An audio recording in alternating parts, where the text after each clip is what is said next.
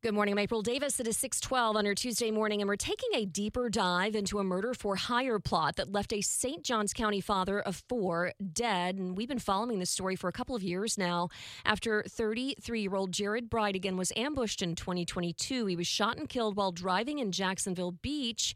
He had stopped to move a tire out of the road, and he had just dropped off his twins at his ex wife's house. His daughter, who was just two years old at the time, was in the car when he was murdered. Action News Jax's Alexus Cleavenger is joining us live now, and she has some new information from court documents about the suspects, including Bridegan's ex wife and her new husband. Alexus? Yeah, and in those documents, Shanna Gardner, Bridegan's ex wife, described their divorce as, quote, messy. Now, Jared Bridegan was killed February 16, 2022.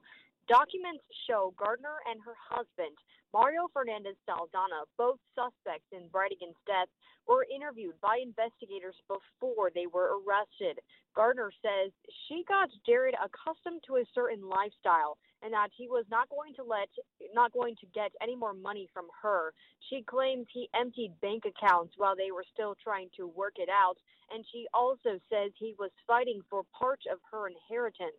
Now, Mario Fernandez Saldana told investigators that he and Gardner were getting a divorce as well because of a difference in parenting styles.